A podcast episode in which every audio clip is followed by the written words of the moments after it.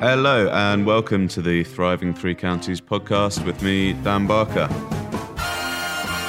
Conversations with inspiring business people throughout the three counties of Herefordshire, Worcestershire, and Gloucestershire. And now it's time for today's episode. I hope you enjoy the show. Hello, and welcome to the Thriving Three Counties podcast. I'm Dan Barker, and this week it's a best of episode where we get the chance to bring you one of our favourites from the back catalogue. This week it's episode 14 with Jack Ratton, which was titled Give Yourself Permission. I hope you enjoy the show. He's an entrepreneur, a coach, a mentor, and he's the founder of Bloom Space, a co working space in Malvern. Uh, he is Jack Ratton. Hi, Jack. How you doing? Hiya, Dan. you all right? Yes, thank you. Good. Excellent. It's been a while.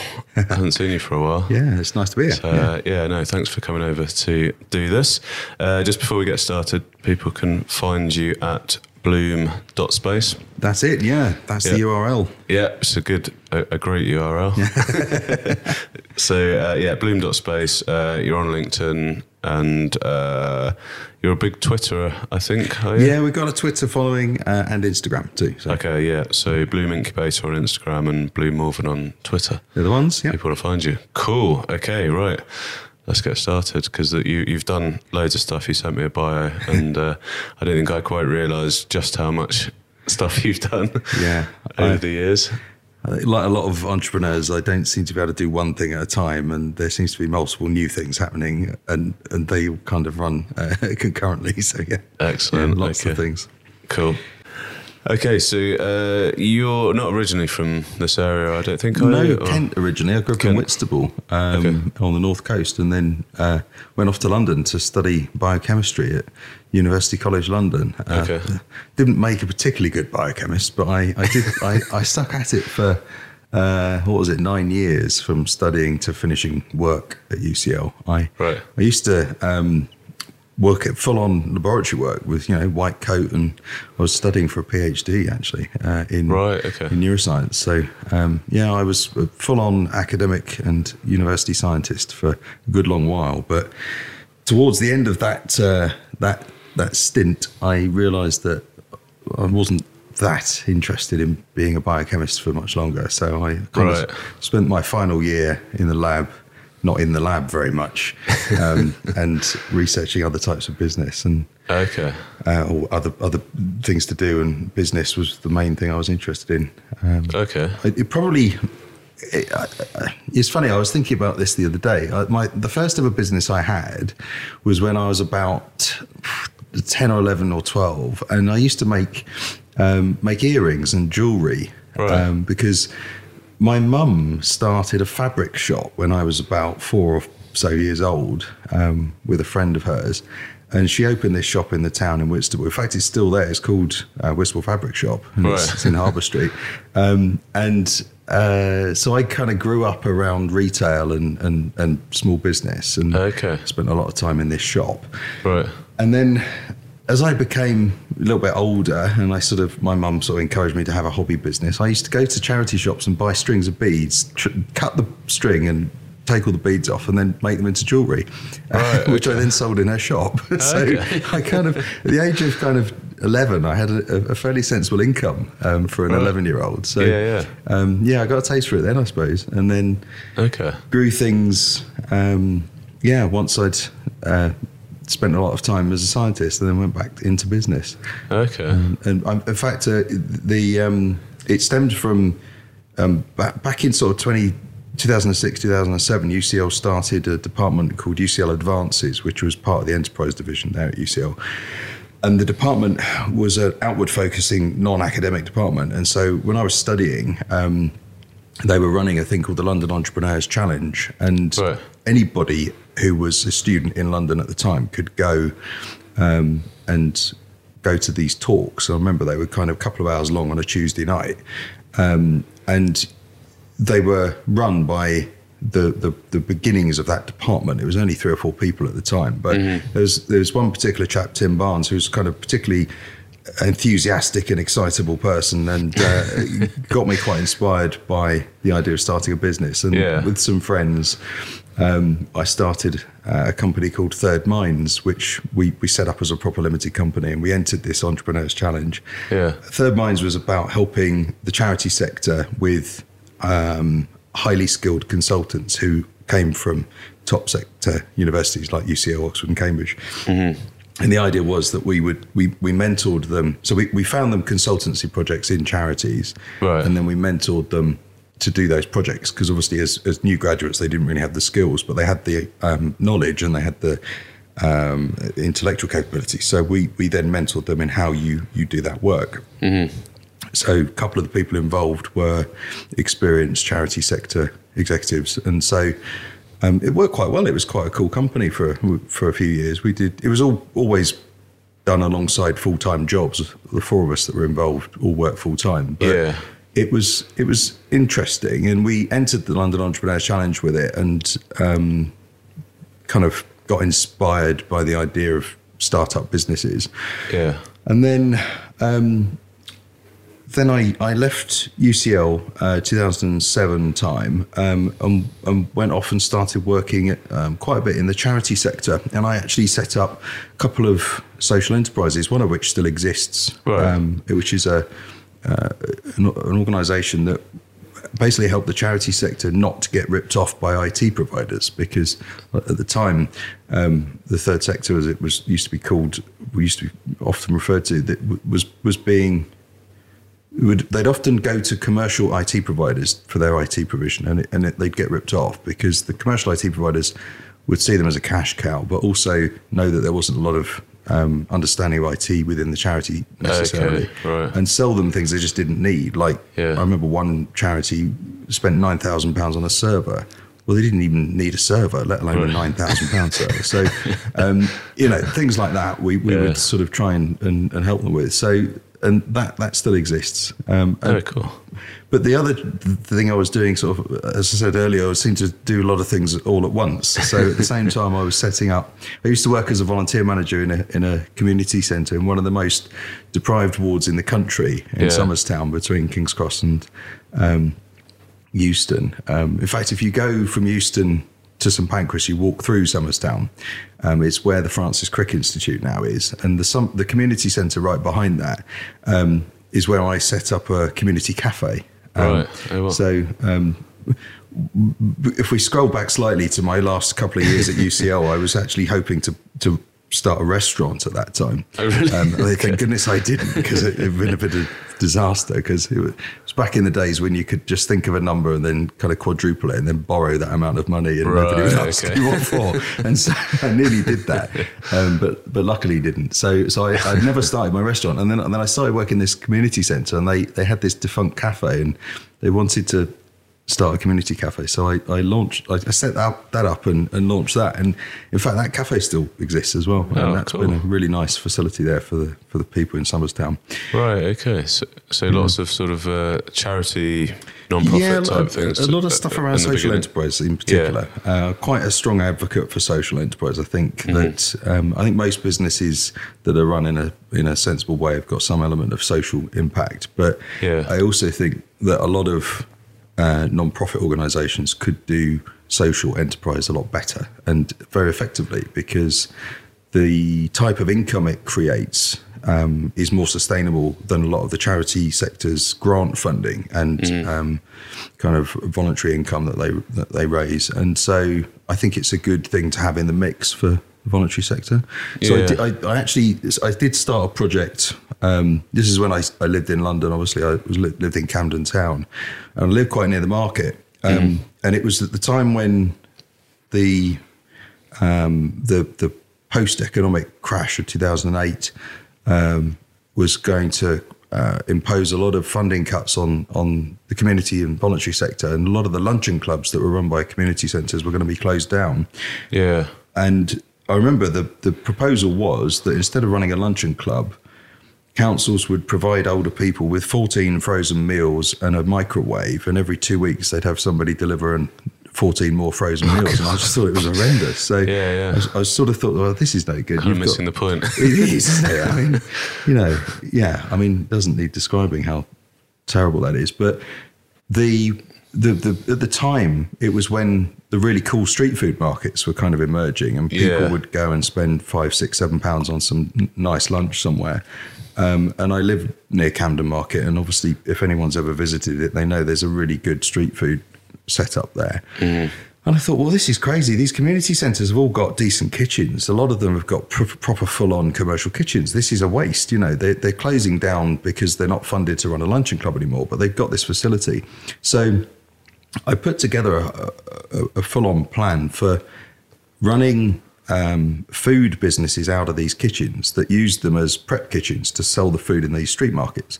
And Okay. so the the income that that created would uh, so, say for sake of argument you you've got to make 100 meals to sell in a street food market Yeah. if you made 110 it doesn't really matter it doesn't make too much difference to the to the price of the ingredients so those 10 extra feed the older people at lunchtime Um, Okay. you could staff the whole thing with volunteers because it's a really nice volunteering opportunity for somebody who's looking to train and get an understanding of how to work in a food business or hospitality Yeah. and you can fu- you can fund one full time person's job from that who who coordinates everything. They help cook food, coordinate all of that activity, and then run the market stall. Um, And I took this concept to a number of community centres who looked at me blankly and didn't really understand. They just didn't believe what I was saying would would be would work. So I thought, well, I'm, I've got to sh- prove it. I've got to show that it will Yeah. work. So I, uh, I I arranged a pitch at Camden Market, um, and I bought a piece, big piece of pork from Booker, and I cooked it overnight in a community centre oven, and I took it to Camden Market and sold it with coleslaw and bread Right, yeah. rolls. And um, funnily enough, it worked, and Yeah. people came and bought the food, and so we sort of proved the model. Um, and I, uh, yeah, I sort of used all of that when I, I then kind of with the with the uh, community cafe that I set up and some of those concepts. So I, I was always doing these sort of slightly um, uh, test uh, experimental things, lots Yeah. of different types of business, um, experimental businesses to try and see how we could um, prove something would work for a, a, a, uh kind of social impact. So a- another one that I remember doing was the Bassett Bakery because I've got a Bassett hound and uh, she was the brand for it and the inspiration, of course. Um, so you know you can imagine being community centre volunteering teams being able to create nice dog biscuits in their kitchens, Uh, made with human grade food, so it's all safe and you can make something nice for a dog, package it up and sell it in fancy places for quite a lot of money, and it's quite a nice income stream for the charity and it pays for some of the things they need to do. Simple thing for people to get involved with doing and a nice volunteering opportunity for somebody to have learnt all of that. So that was one. I remember another one with salt scrubs. I remember standing on Belsize Park High Street outside the uh, Budgens there, very smart Budgens, and we, we hired a pitch and sold uh, salt scrubs that, uh, at Christmas time that we'd made out of um, uh, olive oil and rock salt uh, uh, and uh, sea salt and uh, salt crystals, and, and we'd flavoured them with lavender and all different things and sold those. Again, another high value product that you can make somewhere like a community centre. So these were all okay, designed yeah. as like off the shelf businesses that could be made to work for uh, the community and voluntary sector, or indeed for anybody. Um, so lots of business ideas tested along the way. Yeah. Yeah. It's uh, testing the ideas is uh, is important, isn't it, for any It is, business? and and and just sort of having a go at it and seeing how it works, and and, and you know all of them made money actually. Um, Right, yeah. So that was kind of key. How, how long would you typically test something for? Generally, only um, for quite a short period um, Yeah. until it had made enough money to cover all its costs and, and prove it was profitable, and then I'd move on to the next one just to just to get Right. as much understanding of it as possible. So sort of hand that over to the, the community. Yeah, once it's or whatever. proven, you, you know, it, it can be passed on. Um, that was how we operated that.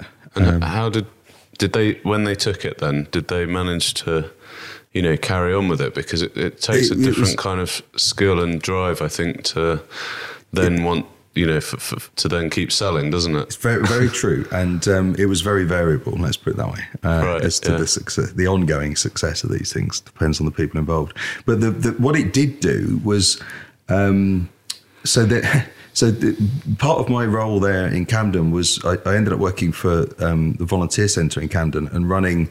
Um, well, it, uh, uh, I ran a couple of um, programs in mental health units where I was helping people with mental health problems or with or, or people who wanted to volunteer in mental health setting to to uh, set up and run decent volunteering programs, and it, it led on to me um, being the best practice manager for the borough. And now Camden's got about 3,000 charities registered in the borough. And Okay. I worked with about 100 of the smallest ones. And my job was, it was, it was kind of fun because I had this, one of those little tiny electric cars that were quite for early adopters. And I used to drive all around Camden and Westminster um, visiting these charities and, and training and supporting the volunteer managers to run really good volunteering programs in their charities Right. and uh, it, it was a it was a good fun job, and it and it, it led to me kind of work, developing lots of training programs and understanding how to run workshops and understanding how to do coaching and mentoring with all these different people. And then I ended up we we ended up running well. The, the volunteer centre was was uh, was approached by the mayor's office. Now, the mayor at the time was Boris, and it was 2011, and they were preparing for the 2012 Olympics. And right at the very last minute, they decided they needed a volunteering team um, that called the London Ambassadors Oh, um, yeah. to work for the mayor's office. Yeah. And so I headed up and then ran the first Olympics volunteer recruitment centre in the UK that ever happened. Nobody had done it before. And we had this we had this 10 week run uh, in this conference centre in Camden Town where we process, I, I led a team, it was 16 staff and 84 volunteers. And we, we processed, we did ID checks, inductions, and sort of processing for 2,000 of these Olympic volunteers Right. um, over this 10 week period in shifts.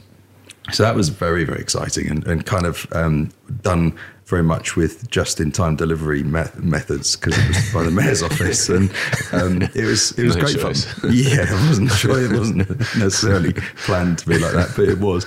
And so it was quite exciting. And then, then it, bizarrely, this job came up. Well, uh, what happened was I, I, I actually bumped into Tim Barnes, the chap I mentioned earlier from UCL Advances. Yeah. Um, and I'd noticed a job uh, come back up at UCL um, in this department. Um, running running a, a program for um, teaching entrepreneurship to kids, and the skill set required for this job was was it was a combination of things, and it was a strange combination. So you needed to have experience of setting up um, volunteering projects and big scale volunteering projects and managing volunteers and training and running workshops, run, running small businesses and, and teaching other people about entrepreneurship. Uh, working in a university and understanding of how you work in a university, I had that, and also um, and I, one of the things on the job spec was was uh, ideally experience working on market stalls. Now, that's They kind of- pretty much made the job it, it wasn't. They didn't have many applicants who ticks all the boxes. No. Let's put it that way. So I went along, got the job, um, and I, my brief was to to make this project. Um, a, a global project. That was my only brief, um, and it was a kids entrepreneurship education program called Citrus Saturday. Yeah. The idea being kids set up a lemonade stand, they learn how to run a business, and of course, then they go on and they're inspired to do their next business. Um, and it was it, they'd done one London pilot. It was fantastic because it was um, it was an EU Interreg funded program. So it was one of 13 projects that were run by different organizations, quite a few universities, a couple of public sector bodies, and, and, uh, and, and groups across Northwest Europe. So it's Germany, France, Ireland, um, Belgium. Um, and there were three components in the in the UK, one in one in Edinburgh, one in Somerset, one in London. And so my job was to turn Citrus Saturday into a global program. And basically Right. they'd done one London pilot. And over the course of five years, I scaled it up across 16 countries in across Europe and Africa. Wow. Um, I didn't quite get it global, but I got it across Europe. and Africa. I was pretty, pretty pleased with that. Yeah, yeah. Um, it was actually copied from an American program called Lemonade Day, the founder of which, Okay. Michael Holthouse, is this sort of huge Texan chap. And um, Tim met him sort of a few years before and, and, and said to him, Do you mind if I pinch this idea? And, and they agreed it would be fine if he did. Because Michael only wanted to work in, in the US, he wasn't Yeah. interested anywhere else. Right, yeah. And Tim wanted to launch it in Europe. So off I went. And I, I grew this program across Northwest Europe quite quickly because I had all these partners in Germany, France, Belgium, and Ireland that we were able to embed it into those partnerships quite well. But the way I thought, well, how am I going to grow this? This has got to scale rapidly. Mm. And, you know, if you look at charities like um, or, or charitable projects and, and programs like the ones Young Enterprise run in the UK. Globally, that's called Junior Achievement. It's Okay. from a, a- originally an American charity founded about 100 years ago. And Right. if I remember correctly, they've got about 20,000 staff and 30,000 volunteers. It's taken them 100 years to, to get to that point. I thought, well, I can't wait 100 years. So how am I going to make, how am I going to shortcut this and make it go a bit quicker? So I thought, well, I'll make a, I'll design a toolkit and a toolkit that, that anyone can use to work with kids. So it's designed for teachers, youth workers, or, or, or people uh, running kind of youth programs. Um, and it was a toolkit for them to use to teach kids about business using the lemonade stand model. Okay. So Right.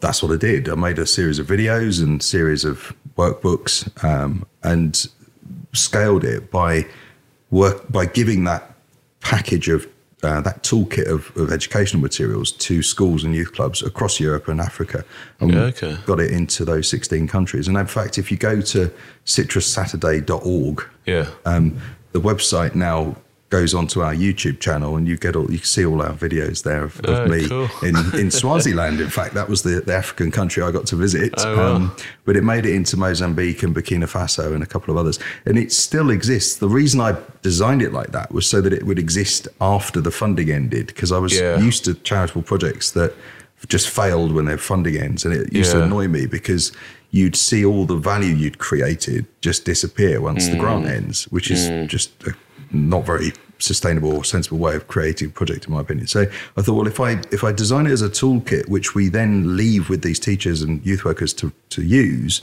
they'll be able to carry on using it, and they Mm. didn't need funding or money to do it. It was it was. The, the toolkit was what they needed to do it, along with their own okay. energy and, and, ideas.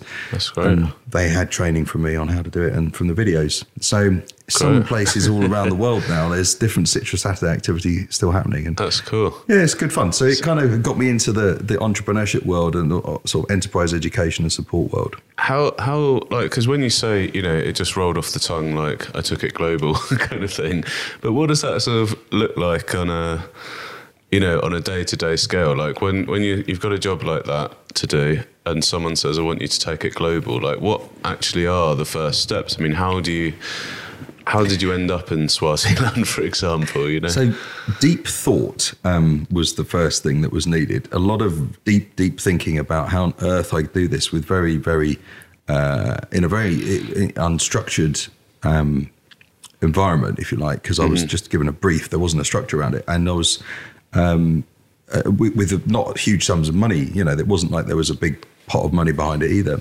yeah, Um, luckily, because the Interreg grant existed and we had the existing partners in, there was there was one in Belgium, in a beautiful town called Ghent. Um, There was there's one in uh, there was one partner in, in Edinburgh, in Somerset, and then in Cork in Ireland, and then uh, in Laval in France, in northern France, and and another partner in, in Germany in Kassel.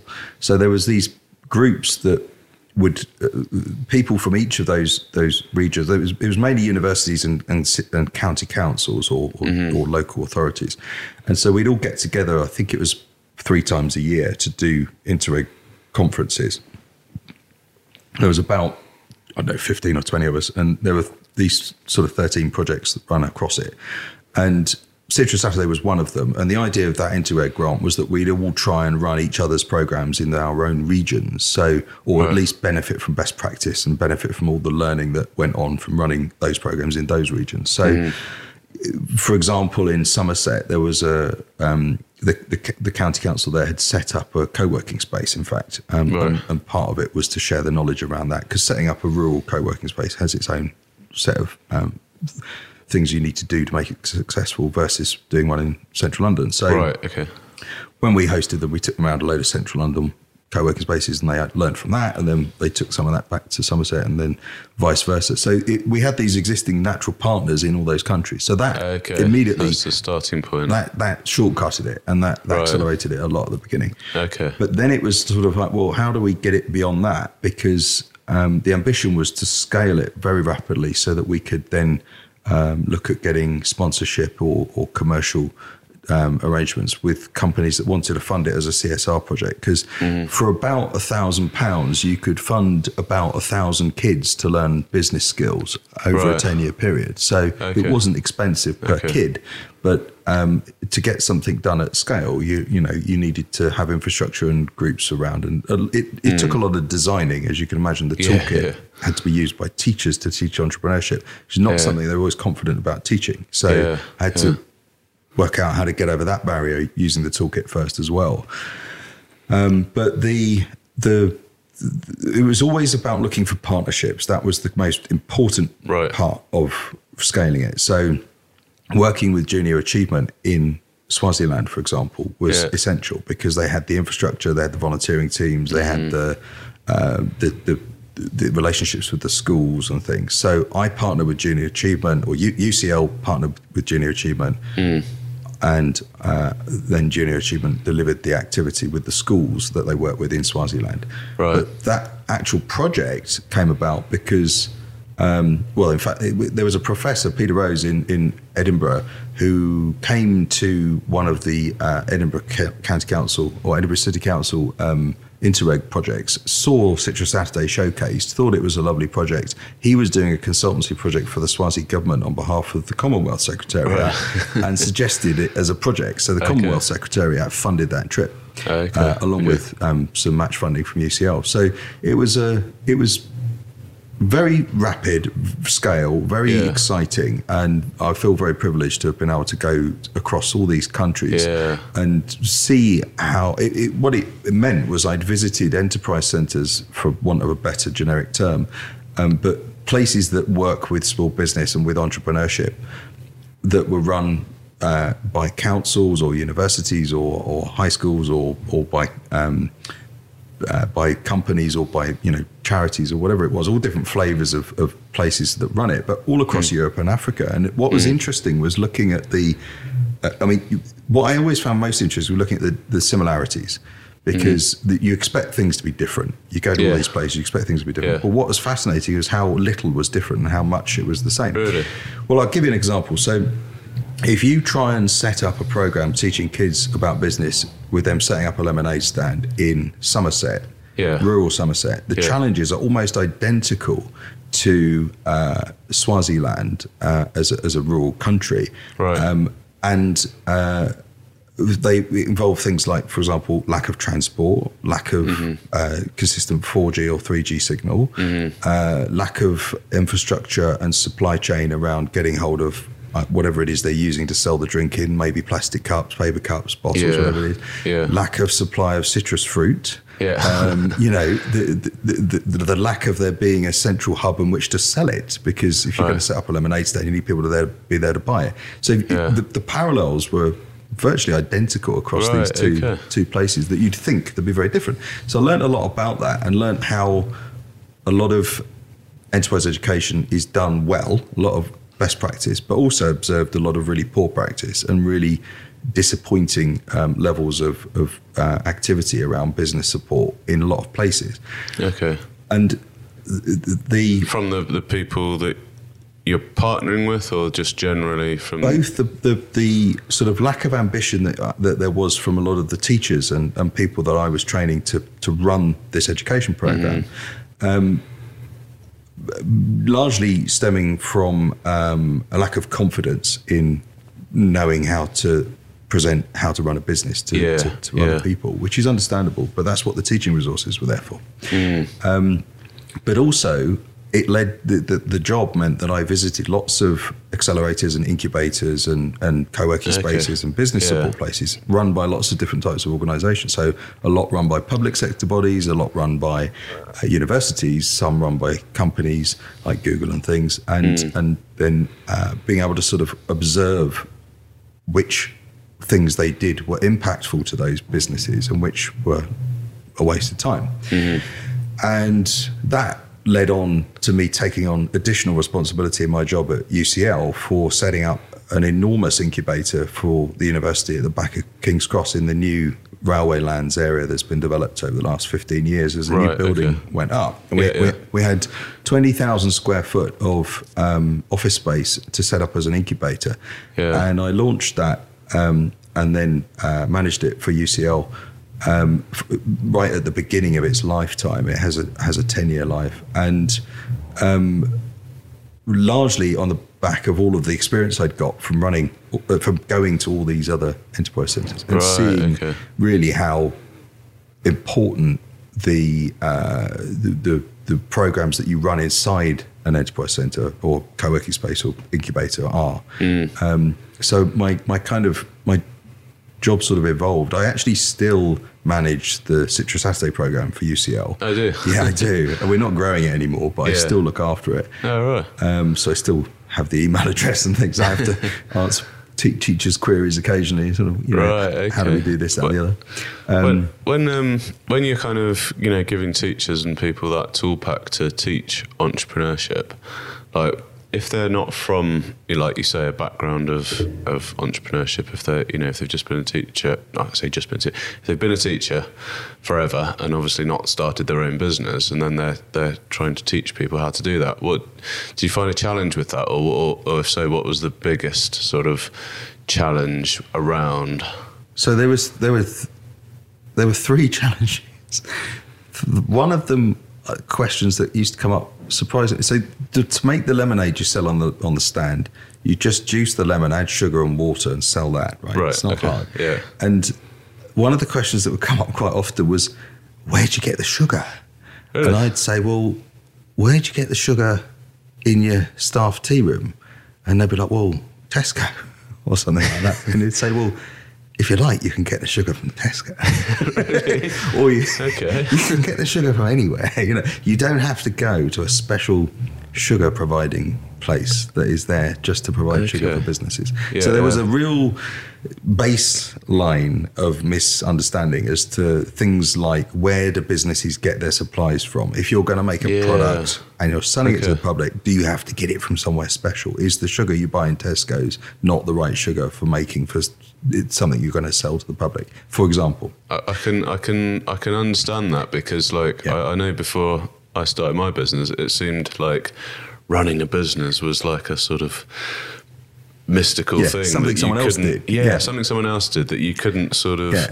get into. It. And then like lots um, of barriers in the way. Yeah. Yeah, And lots of things exactly. that you thought you just didn't know and wouldn't be able to know and, and that some other people did know and that's why they ran businesses and you didn't. yeah, yeah, yeah, exactly. So it, you know, it, it, it highlighted very early on these sort of barriers that people put in their own way as Yeah. to why they can't do things. And, and then I'd get questions, a lot of questions about food hygiene and legislation, Mm-hmm. because obviously if you're selling any food or drink product to the public, you've got to make sure it's safe. Yeah. And I'd always explain that there's this really effective edible acid that you can use to sterilize things called citric acid.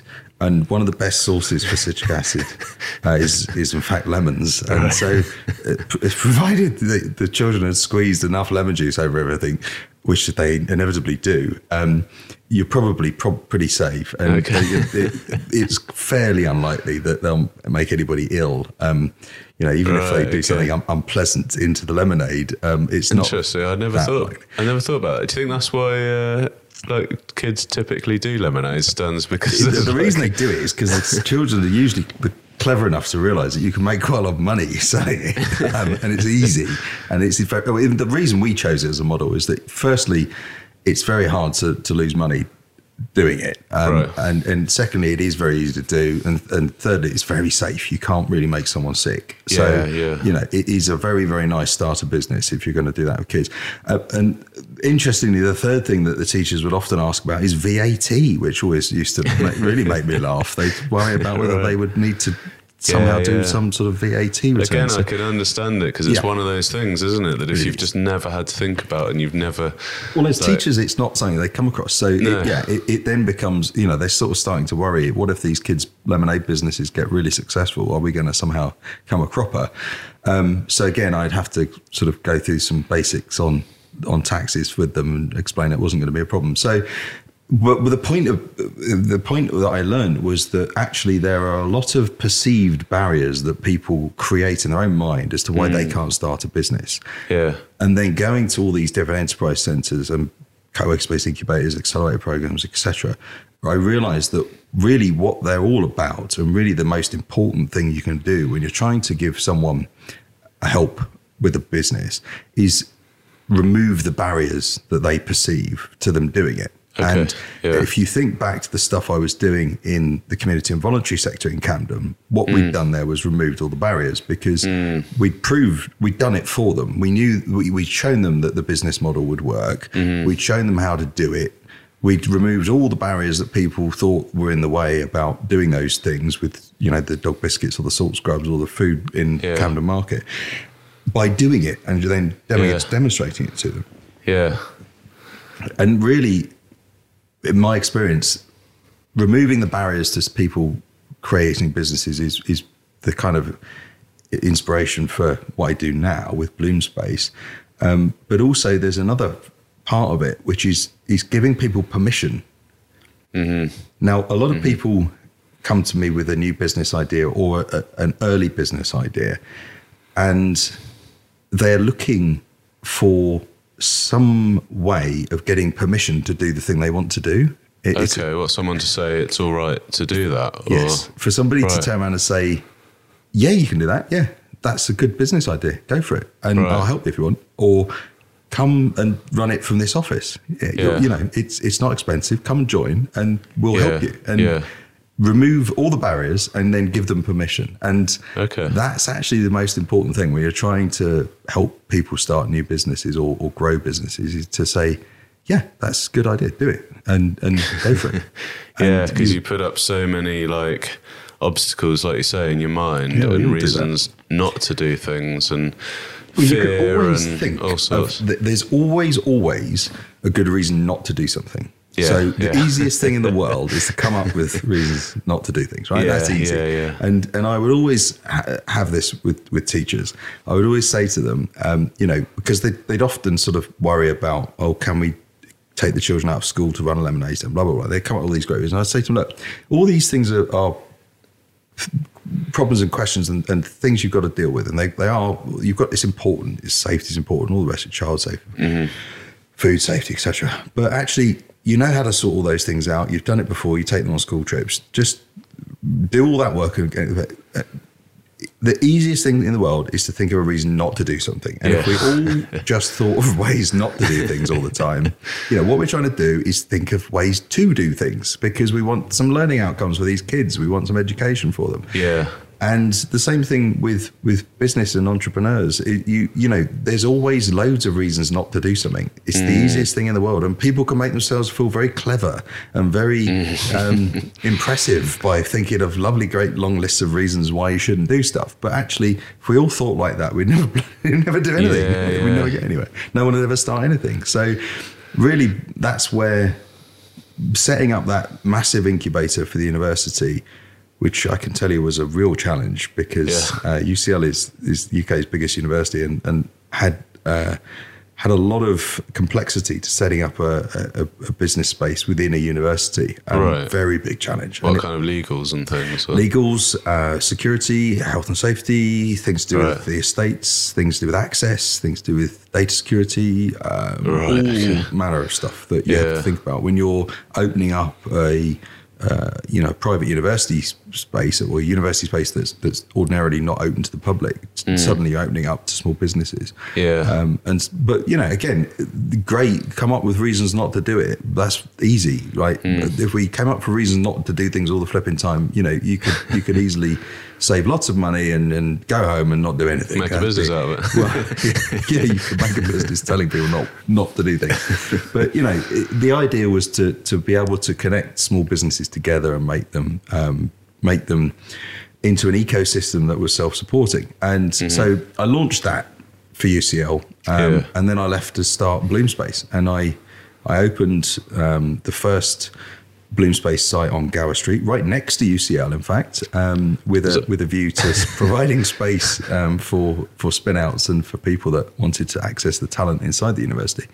Because I still got an honorary role in UCL engineering faculty, so Okay, so it wasn't like you were leaving to set up in direct competition next door. there was no no competition involved because the, the site I'd set up for the university was quite a long way away. Um, from Oh, it was I a see. half an hour walk away, whereas mine was more like one minute walk away. So Oh, I see, um, right. yeah, they, they weren't really um, competing, no, but they were they were certainly in the same space. Um, Yeah. And we started out Bloom Space um, with about four or five or six AI companies, artificial intelligence and sort of machine learning companies that came out of UCL engineering faculty. So um, one of the, the big ones that I always tell everyone out because it's a big number um, is the one founded by Guillaume Bouchard who- called Bloomsbury AI.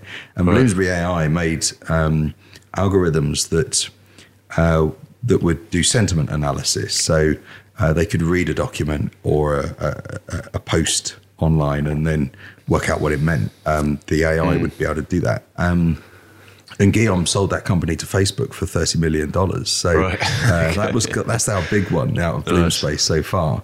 There was another one. Uh, well, of course, the, the the reason Facebook bought it was primarily because Guillaume's team was very very clever people, and they wanted to buy the algorithms and the team. Yeah. Um, and now they use them to do sentiment analysis on the posts that you see on Facebook. So obviously there were millions and millions and millions of posts on Facebook all the time, and there's Yeah. no nobody, no people reading them, but they use algorithms and machine learning and uh, and artificial intelligence to read those posts and work out if something, if they need to flag something like criminal activity or terrorism or something. And so, um, you know, clever people in that area uh, and, and and clever people came together in Bloom Space. Another one was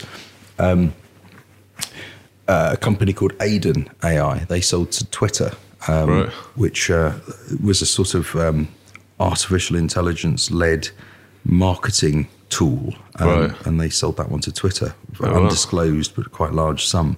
um, so we've had some quite big businesses Yeah. exit Yeah. through through Bloom Space, but they also or they incubated with us for quite some time, um, Mm-hmm. and you know we helped them find new staff. We helped them uh, with their sort of uh, team building kind of activities and things like that in, the, in the office. And we obviously provided some pretty low cost space for them to grow in central London. Um, but the the the key thing back to what we were saying earlier is the the idea of removing one of the barriers to people starting a business because office space, especially in central London, is exceptionally expensive. So, um, you know, one of the barriers was just finding an office, and we we took away that barrier, um, and then we sort of developed our own accelerator program uh, back in 2017, and we we did an eight week uh, accelerator program with eight startups, which was really successful. Quite a few of them carried on incubating with us afterwards and grew. Yeah. Um, and that pulled together a whole group of really nice people who help contribute as mentors to the startups. um, Right, yeah. On an ongoing basis, and, and Nice. you know, a lot of them are still doing that with me and kind of helping the startups that we incubate. So, sort bringing your social enterprise type love to yeah, to, to and- that and, world. You know, creating decent opportunities, really valuable and interesting opportunities for people to contribute, not necessarily in a paid way, um, Yeah. because they want to and they get a lot from it and they they you know they enjoy Yeah. it and they feel fulfilled through it and, and of course the startups benefit because Yeah. um, you know they get these amazing mentors. So Yeah, yeah. I- I've just realised that um, that, that you once gave me permission as well because uh, I remember on that uh, we, we were met on a, Yeah, I a networking place and we, and it- we were doing networking. we were. And uh, I think you were the one, of the first, if not the first person that I ran the idea of sort of niching my photography towards industrial photography by. And you were like, yeah, that's a great idea. so, yeah, thank you. Luckily, it's worked out. Uh, yeah, I Yeah, mean, yeah. but that's a good example. Um, it, that, that you probably had a dozen really strong reasons not to do what you have now achieved Oh, at yeah. the time, If And- not more. yeah, I mean, you know, probably a hundred reasons, and so you were you were trying to um, rationalize in your mind um, what it was you wanted to do with your uh, conscious mind uh, uh, telling you all the con- all the sort of uh, reasons why you shouldn't do it. And Yeah, yeah. I think that's the thing. You need that tipping point where you sweep away, but you shrink shrink down and then sweep away all of the reasons that you shouldn't do something, and then get on with it. Yeah, and yeah. someone giving you that. that permission and that that kind of uh, motivation and that that bit of um, positivity is essential. Yeah, yeah, absolutely. No, thank you for that. Oh, that's all right. But um, Yeah. how how did you end up on that walk in Malvern? Good question. So the um, the, the the journey to Malvern um, started with uh, being able to afford because I lived in central London, and it's, as you don't need to tell you, it's very very expensive. Um, and I managed to. Uh, Re- well, I realised I could afford to buy a flat in Malvern, so Right, yeah. bought a flat, and, and suddenly it was like, oh, this is a lovely place, and so we would come up every weekend with the Basset Hound in the car, and uh, and and hang out in Malvern for the weekend, and then drive back to this this not very great rented flat in London, and Right. and, and do that regularly. And then the weekend sort of extended from Friday to Sunday to, to being Thursday to Monday, and all the rest. Yeah. And then it got to the point where it was like, well, you know, we'd we'd we've only got two or three nights in London and we're renting this expensive flat. What's the point? And then the tipping point was the dog. so one Friday or uh, one, it would have been a Tuesday, but we were preparing to, to get back in the car, loading the car up and preparing to drive back to London. And we couldn't find the dog. And we, we looked all around the flat for the dog and she was hiding. and she knew what we were doing was getting in the car to go back to London. She didn't want to go. And we thought, well, neither I. I don't want to go back to London either. Why are we renting this expensive flat in London? I don't even want to be there. So, um, you know, you, again, I, I did the spreadsheets and I, I made the lists and I looked at all the reasons not to give up the flat in London and then all the reasons to give up the flat in Yeah. London and realised that we could just save a lot of money by just going to London when we needed to for the businesses. yeah. So we still, the office on Gower Street was running nicely. I'd employed a, a part-time person, a student from the university next door to look after the things, the day-to-day things. I didn't need to be there every single day. yeah, Um, so um, the real the, the tipping point for, for giving up the flat was the dog. Um, but then working, uh, the, then the real thing was was having the opportunity to open bloom space in the Grange in, in Great Malvern, and that has stemmed from uh, some meetings with. Um, the economic development team in the council. I'd, Yeah. I'd gone to Adrian Burden's Innovation Festival and had a trip round um, the Morgan factory, and I met um, this uh, team member from the um, council's uh, enterprise uh, team, and, and it, it- I can't remember her surname. It's Chris is her first name. She she sort of came up to me in the networking. So, "So what do you do? And I told her what I did, and she said, "Oh, have you ever thought about doing that in Malvern?" right. I was, you know, I told her I run a co-working space and business incubator, and we do support and mentoring and blah blah blah. Yeah. She said, "Oh, do you "Do you ever thought of doing that in Malvern?" I thought, "No, I haven't." And I thought, "What on earth is this lady asking me about?"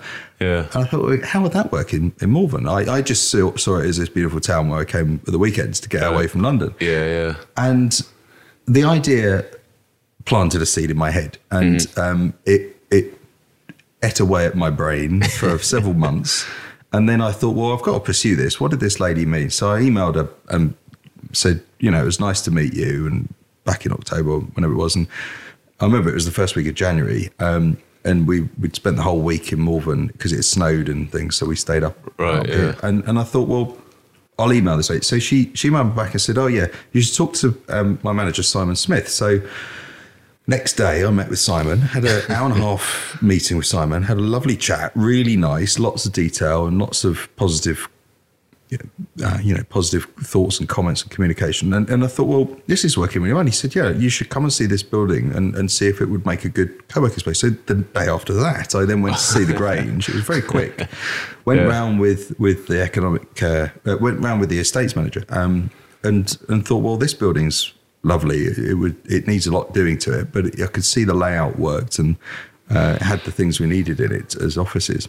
Yeah. So I thought, well, well let's go ahead, and and that that was the permission I needed to give myself to then not be in London all the time. Yeah, so yeah. Amazing. yeah. Uh, so the business then launched up here um, in uh, September 2018, exactly two years after we'd started in London, Hmm. um, and we we refurbished the the ground floor of the Grange.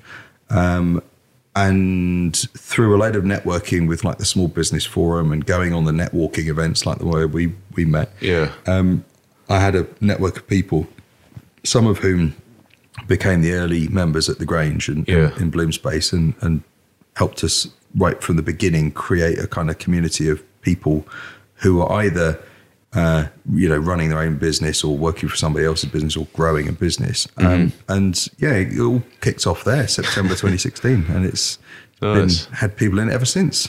Yeah, yeah, and um, yeah, no, and it's a cool space. well, it, I think there's 13 or 14 rooms on the ground floor. They're all different sizes, all different styles, all different um, kind of feel to each room. And, Yeah. you know, we've got rooms for private meetings, room for teams, room for training in or whatever it is people are doing. But one of the things I decided to do quite early on was just be really adaptable. So I kept on getting people who were therapists coming to me saying, "Oh, do you have rooms to rent?" And I'd say to them, "Well, um, we, we don't really, but you know, we could see." And I think by the time a third one had come along, I thought, "Well, wait a minute, I've got to create a room for therapists, haven't I? What am I doing?" So I converted one of the offices to a room that would be suitable for therapists. So we, Yeah. we put a couple of nice couches in there and decorated it slightly differently. So it was then a room where people could could meet their clients and run their therapy. So we had a nutritionist there um, for a while, and, and she see her clients in there, and we'd have a lady that was a, a um, uh, she was a clinical psychologist, so she used to do CBT train uh, CBT uh, sessions with people, so cognitive behavioural therapy, and, and so talking therapies, things like that, and they would meet their clients and, and see them in the in that in that room. So by adapting it to what was needed at the time, we we we changed that room really very simply into being a space they, they worked from. Yeah, of course, yeah. th- those two therapists now aren't actually members and they've, they've gone off to do other things. So we've now converted back to being an office.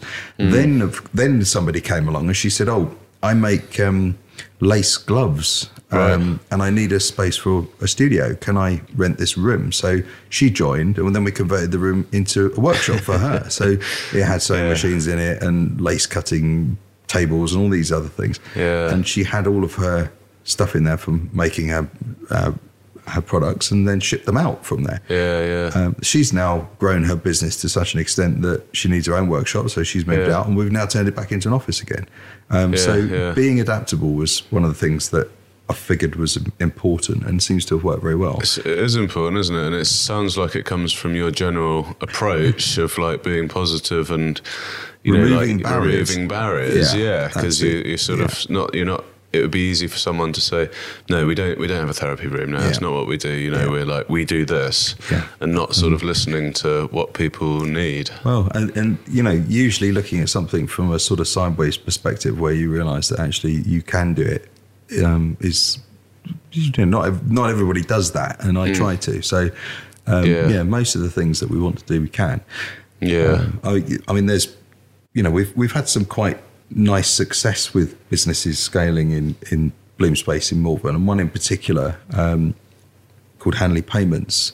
Um, the business came, the, the, the chap that founded it, Garrett, came with really the beginning, the, the very beginnings of the business, and it was really an, a, an idea at that point about having a payments platform.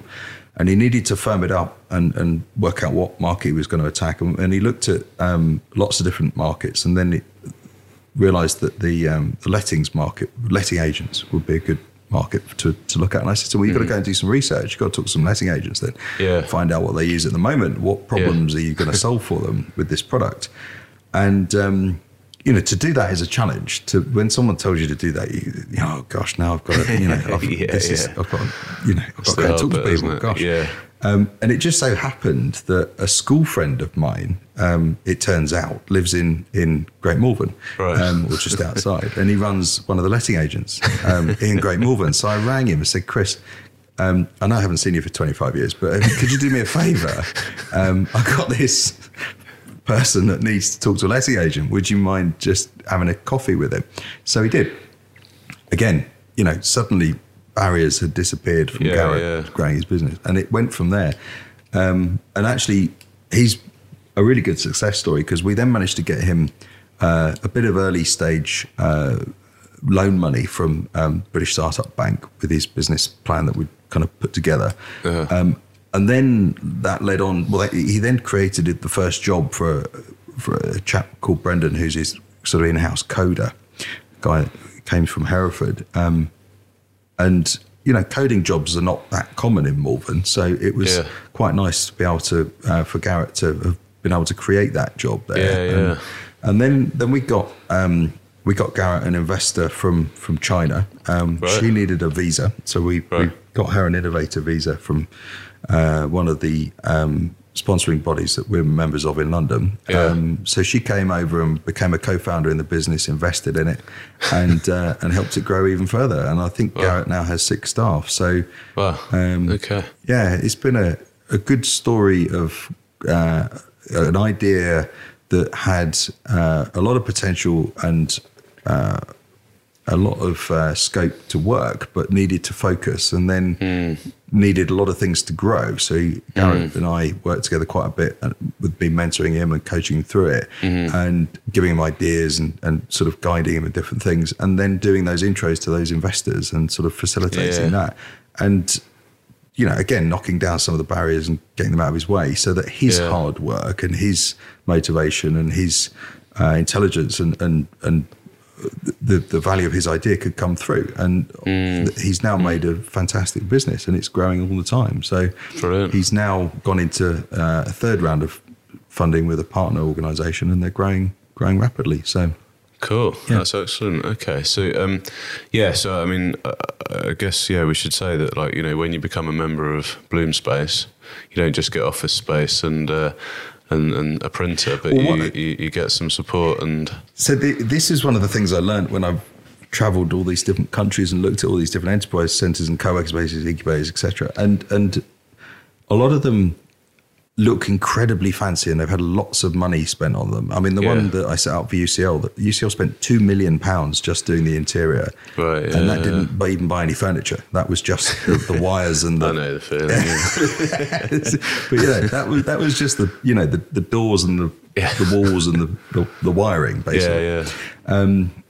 I mean, only a university could spend that amount of money on something that was an empty building. But anyway, the, uh, going around looking at all these different places and realizing actually what tends to happen is people um, is a lot of it's about image and a lot of it's about being looking flashy. And if you look at particularly some of the most flashy accelerator uh, programs that you see in London and, and places like California, you realize that actually it's, there's a lot of flashiness, but actually what's behind it isn't that substantial. Right. And okay. Yeah. you can make, you know, the fanciest looking office with the green wall and the plants growing out of it that die every three months and need replacing, and the table football and the ping pong table and the bean bags and the brightly coloured signage and all this stuff.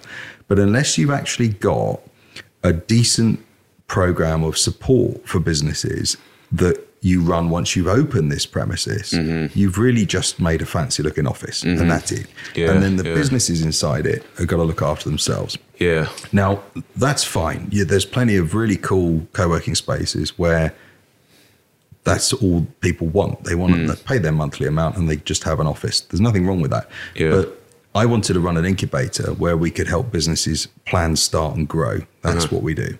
Yeah. Now, we have people who use the office just for co working space. It's fantastic. They have a lovely office. They come in, they make a nice part of the community, and they enjoy working from our space because it's beautiful and it's functional and everything's sorted out for them. It's all included in their monthly membership, and they just come in and work and then they go away again. They don't mm-hmm. worry about anything. That's fine. Mm-hmm. But for those that are growing a business and scaling something, they want mentoring, they want coaching, they want a network. Mm-hmm. And actually, that's one of the most important things is getting an instant network of people that can that you can tap into to help your business. Mm-hmm. So when you're starting out in business, a lot of the time people feel very much like they're doing it all on their own, and well, they kind of are. But Yeah. that's not necessarily it's not the best way to do it, and it makes it Yeah. very stressful. And once you realise actually what you need to do is talk to loads of people, network, network, Yeah. network, and get to know. You know that's why we were networking when we were doing it.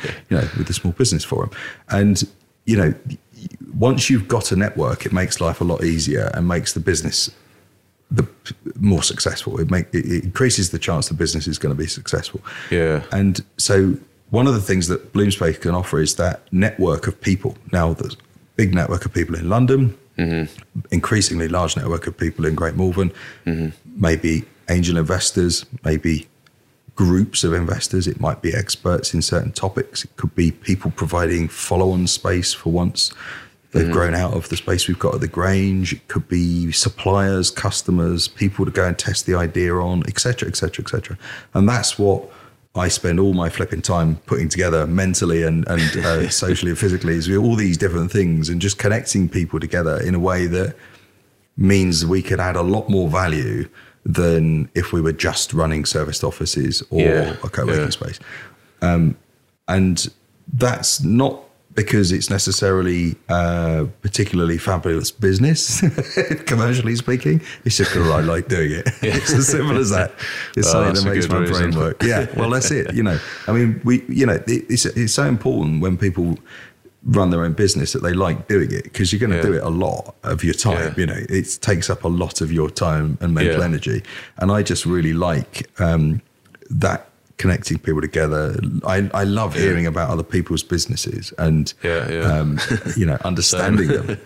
Um, yeah, Yeah. that's why we're here. But you know, the, this one of the reasons I tested out so many different business ideas is because I just wanted to know how they worked. Yeah, Uh, and I'm quite nosy as well, so that's quite you know another element to it. Yeah, It's just yeah. like, like working this stuff out, and uh, I guess it stems all the way back from my days as a scientist when I wanted to work out how things worked, um, and it, it, it kind of comes through with the uh, the research I did with all those businesses, and then bringing that all together and, and making a successful incubator. Um, so yeah, the the package includes that um, as well as the offices. And interestingly, now we're we've got some rooms in the Grange which are um, which really cost quite a lot to get up to office standards. So we thought, well, these would be perfect for artists because they've got Okay, yeah. um, wooden plywood floors and and and the they make they've got nice light and things like that. Mm. And I had a series of artists come to me saying, "Oh, have you, have you got any rooms we could rent for artists?" And I thought, well, those rooms would be great. So Yeah. rather than refurbish them and spend money that we then have to recoup from somewhere, I thought, well, yeah, let's just just make it really inexpensive and give it Yeah, give them over yeah. to artists who can then use them and, and create their their businesses in them. And you know th- that brings a whole different energy to the group of people that share the building because um, every time somebody joins, uh, they bring a new element of of energy, a new network, a new uh, uh, set of connections, and a new uh, kind of um, a new uh, inspiration f- into the building. Now, it turns Yeah. out that the, the artist that's going to come and move in, John Taylor, turns out that chatting with him recently, we were preparing the room, and it turns out he used to design um, labels for wine bottles. Well, Right. I knew he was an illustrator and a, and a painter, but I didn't know he'd done product design. Yeah. Uh, and you kind of think, oh, that's fantastic. We're going to have a- an artist who's got experience with with, a, with you know making product design, uh, Yeah, yeah, packaging, yeah. and, and labeling. So.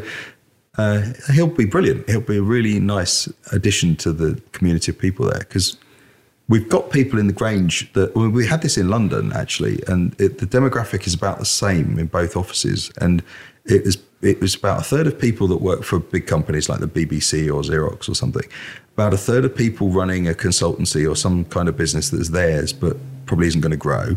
Um, like maybe an accountant or a therapist or somebody or Yeah. something like that. And then about another third doing some kind of scaling tech business, who were the ones I tend to work with and with mentoring and connections and help them with investment and things. And um, we also have people who uh, are there just because you know maybe they're studying and there's there's one one lady's got doing a theology degree and she can't work from home so she's she's working in the office. Um, and we've got people from non-profits and from social enterprises and charities as well. So having that nice mixture is another thing I wanted to create because Yeah. one of the things I noticed when I went around looking at all these other spaces is that they they tend to work um, in verticals or in, in, in, and uh, be like silos. So you, you'd have all techies in one incubator, all creatives in another, Right, okay. all Yeah, artists or all uh, you know fashion in another, which Yeah. is fine uh, if that's what people want. That's there, but um, it tends to be um, less of a rich mixture of activity going on, and, and less of a rich network of people if you um, if you have one one flavor. Um, so having different flavors of business and different types of organization is something Yeah, I've yeah. always thought was Yeah. important, and we've achieved. You know, I've achieved it really well in the Grange, and it's nice to have a mixture. And then we'll, now, as I say, we'll have artists, so Brilliant. be good too. Brilliant. Well, we uh, we've smashed through the uh, the hour one hour barrier, which Great is fun. which is great. Uh, that was really uh, really interesting. Um, so yeah, people come and check you out at bloom.space to see uh, see the space. Uh, connect with you on LinkedIn, Jack Ratton, uh, Instagram Bloom Incubator, and Twitter Bloom Malvern. Lovely. And um, yeah, thank you very much for coming over Thank and, you, uh, and sharing all that with us. That was brilliant. And I'm going to try and be self aware of my own barriers and uh, smash those down. If you want any help, just ask. yeah, right, thank you. Excellent. Cheers, Jack. No worries. Thank you.